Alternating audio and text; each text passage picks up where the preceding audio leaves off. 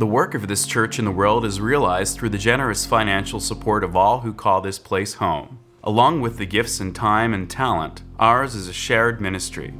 You have a role to play here. Church membership is open to all. For more information, go to uusf.org.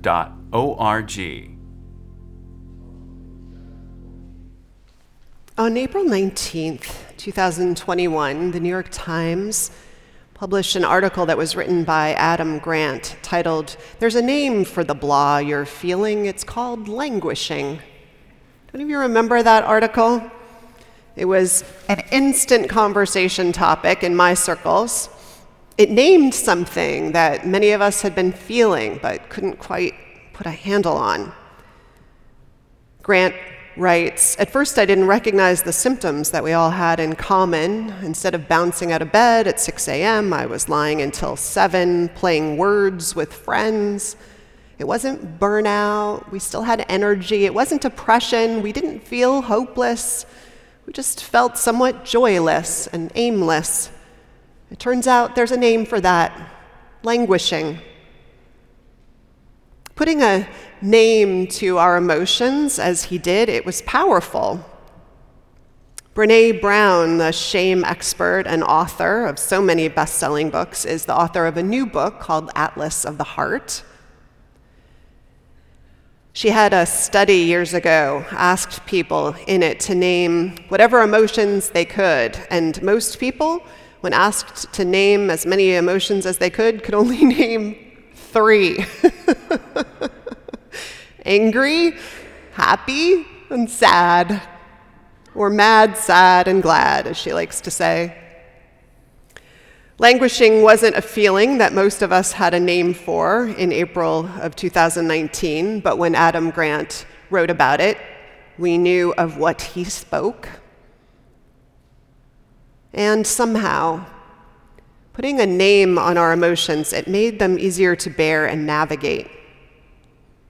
Brene Brown says that's pretty common.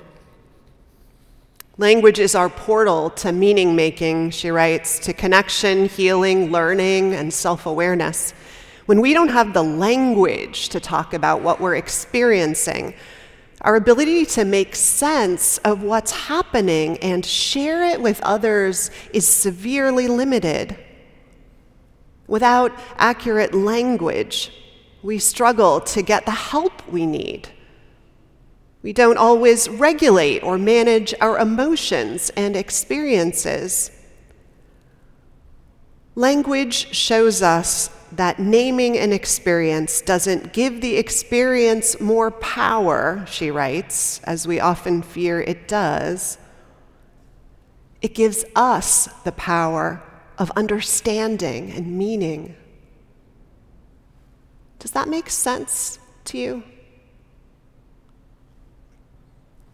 She also says that for many of us, maybe most of us, if the feeling that we are having is not a good one, not one we like, one of pain and or vulnerability often, that we will try to outrun it or outsmart it. We can also try and numb it by eating and shopping and drinking and working and fighting and sleeping our way to distraction or numbness. I think sometimes when we are full up of a feeling or feelings that we aren't naming and sitting knee to knee with and breathing through and listening to and befriending and making meaning of it, we sometimes step into the world in all kinds of ways that aren't helpful. Sideways energy comes out. We get really mad at City Hall for a parking lot and go on a rampage. We decide our job is unacceptable in some regard and needs immediate change and quit. Or we just tag what we're feeling to some person or some cause or some wrong in the world. Not that that thing isn't wrong or that person hasn't wronged us, but but we give it an energy that's disproportionate to what it's done or what it threatens. But most of all, in the space of all of that, what it is that we haven't named, it eats us up inside, whatever feeling or feelings it is that are hard and that we have too much of. They keep us teetering, vibrating. It struck me recently the way a plane vibrates when the turbulence is so much that you actually wonder in the flight if the plane will hold up to the shaking.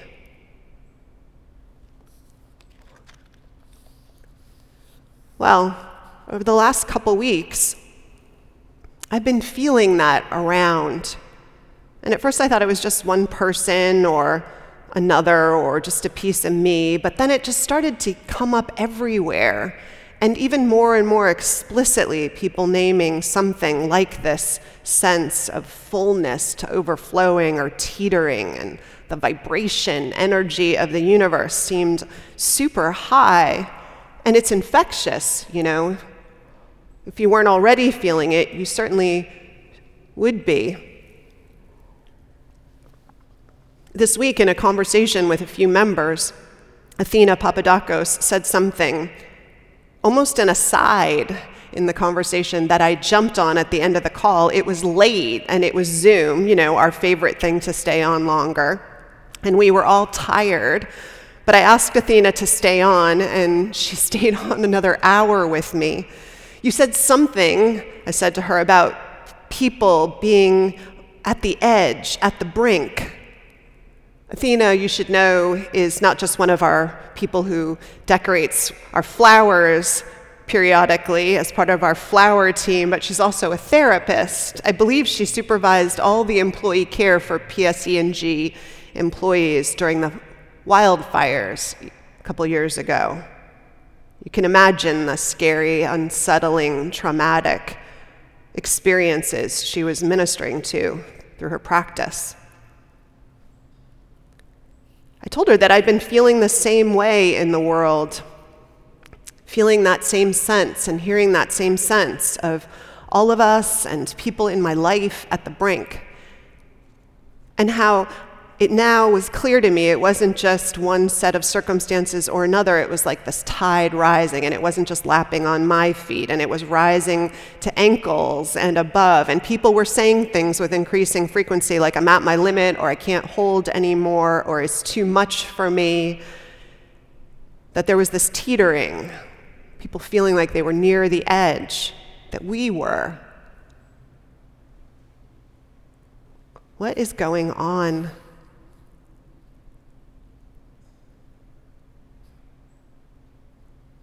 Well, in the fall, in the fall, when I felt like there was something to name, it was this exhaustion. That's, that's what it seemed to be. People leaving their jobs because they were just too tired. They needed some rest. Now I hear of people leaving their jobs in anger or conflict, of fireworks, of finger pointing. In the fall, families were tired, and rightly so, and ready to have their kids back in school and a little bit more space. And now families are hurting. And kids are, well, it's not clear what's going on, but they're in pain and they're struggling. In the fall, I felt like this energy that came up when we started church again was, well, it was about getting things done, but I felt like it was out of this sense of like all the lost time that we had. And now I feel like the energy asking us to get things done is this desire to fix things to make the pain of those things go away, almost like a panic level intensity, as if I think we falsely believe because we haven't thought about it that if we fix that thing, that this thing inside us that's vibrating too fast will go away. And it's collective, I think. So when Athena said what she said, one little innocent remark dropped in a Zoom call, I jumped on it, and she ate dinner on Zoom late at night while I took notes and she talked. And I asked her, What do you think it is, this people at the brink, on the edge? And her first answer grief. We've lost a million people in the United States, she said. I'm just talking out of the top of my head, she said, but it was great talking out of the top of her head. And we haven't had any significant act of collective grieving. Not a national day of mourning. The night before the inauguration, she said there was some nod to it. To heal, we must remember, Biden said, but then the losses were only 400,000.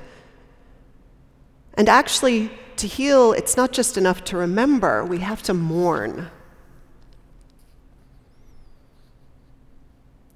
And our grief, the grief we need to do, it's not just for the 600,000 people more we have lost in the United States alone. It's for the world that we have watched unfold and unravel. It's for that time that we have lost that we realize when we finally see our loved ones again is completely lost.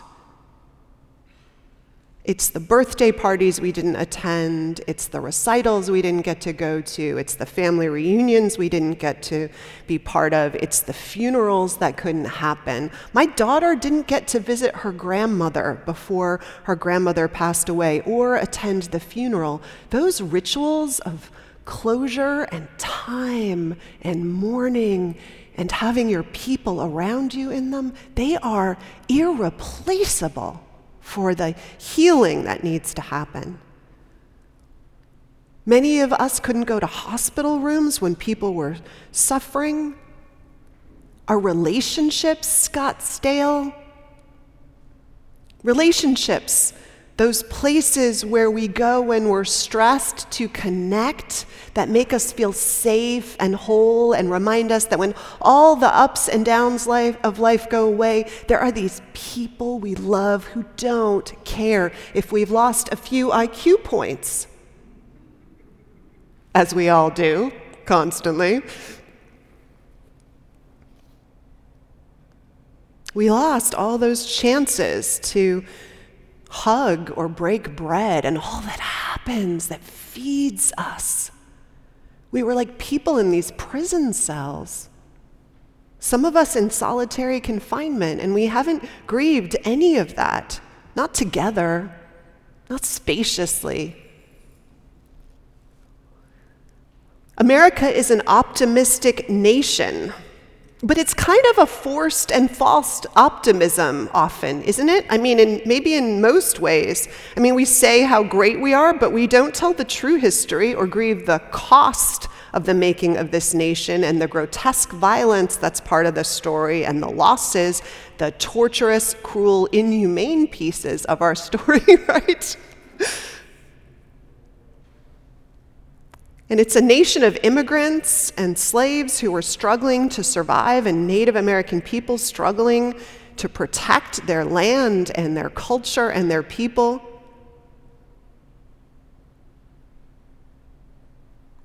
Where I think more often than not, folks just had to press on and make it work. And the Puritan strength got us through, some of us some of our ancestors.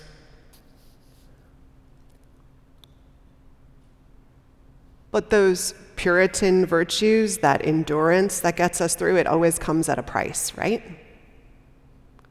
Of tenderness and connection.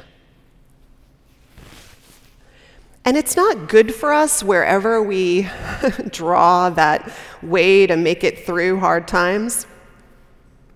It's not serving us there are studies that literally show how it's bad for our health, mental and physical, how it makes us brittle, not stronger.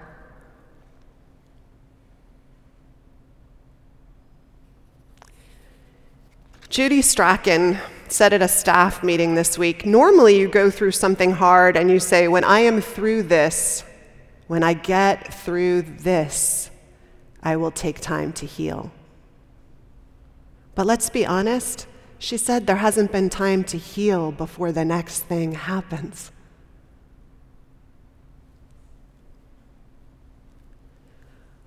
So I think what we're experiencing is just this need, this cry, now a scream to make time for healing. And it seems almost impossible to ask to make that time when trans kids in Texas are in danger, when our nuclear, our nuclear, nuclear war is a threat, when our reproductive rights are under attack to name just a few of the newest things that have come to threaten us, let alone the existential threats and the racial reckoning work that is still urgent.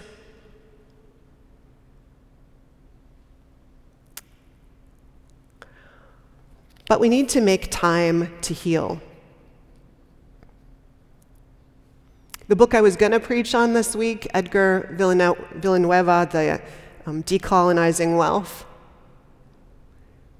he actually talks about grieving as the first step toward that work, grieving as a core skill that we all need to develop to do the work of healing. So if you aren't inclined to give yourself space to grieve in general, maybe sometime we can talk about how he thinks and why he thinks the work is necessary for cultural transformation.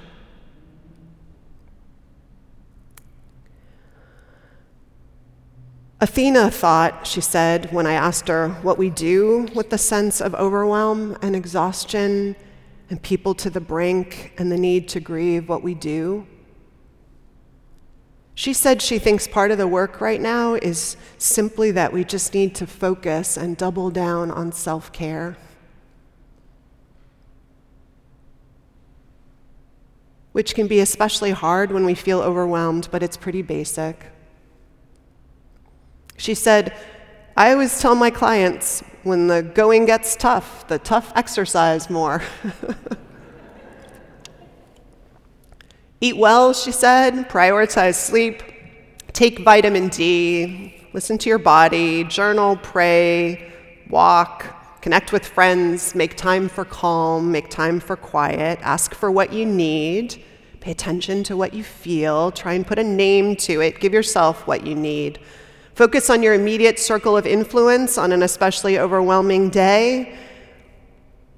Jon Kabat-Zinn says mindful play is important when we feel overwhelmed, which is to say, make space for joy, even when the world is falling apart or you feel like you are, especially when you feel like you're falling apart and the world is. Because not because you and I are naive, because we're not, but because that joy is the fuel for aliveness. And we need aliveness if we are going to heal the world in all the ways that we need to, or tend to all the people we love in all the ways that they are struggling, as some of you named in your candles this morning. We cannot save what we do not savor. We just don't have the juice to do it.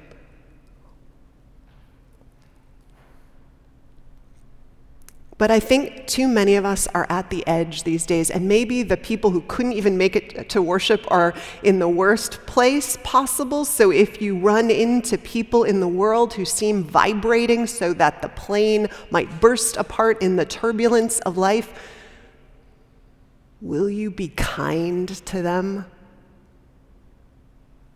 Make space for them? Because it's showing up everywhere. It's what's going on. And it's a cry for a little space for healing and self love from a lot of grief and hurt that we have endured.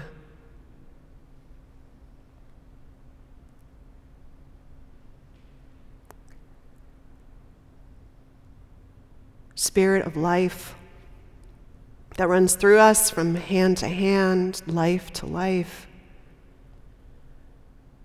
May we heed our body and spirit's invitations to be kind to ourselves and to one another without fear May we lean into and nurture the bruised and hurting places inside us and trust that we will come home to ourselves and to life restored, to love and to dance another gorgeous human day. Life restored for all the good work we feel called to do. Spirit of life, move through us for healing. Give us space. And may we give ourselves the same.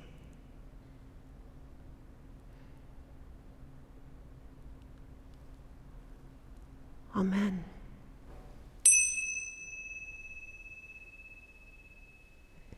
Good morning.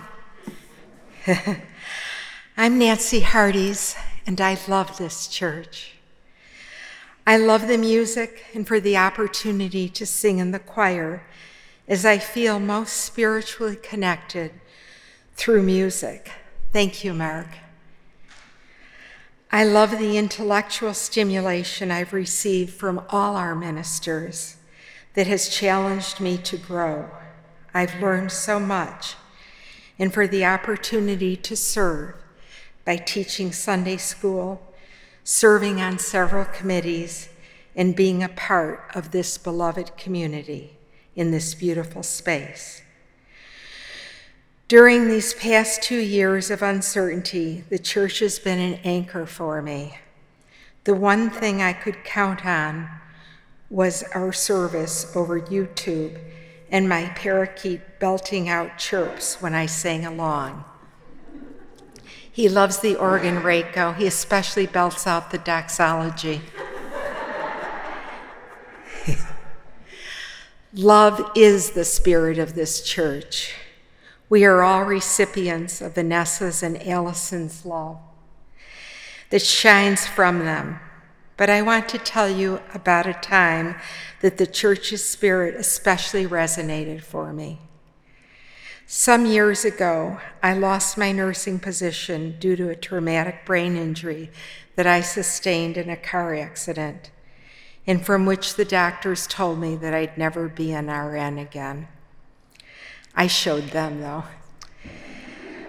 But while I was out of work, I was also recovering from a back injury. All this while my dear mother, that I had taken care of, was dying and died of Alzheimer's disease. It was a perfect storm, and I became severely depressed and felt so unworthy of love.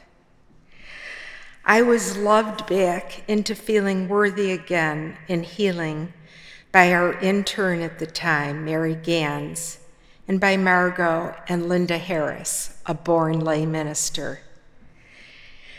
This church wrapped its arms around me every week, and little by little, I healed and I loved again. I remember thinking that even if you lose some IQ, you don't need to lose love Q. Please pledge generously to the church that wraps its arms around us all. Thank you.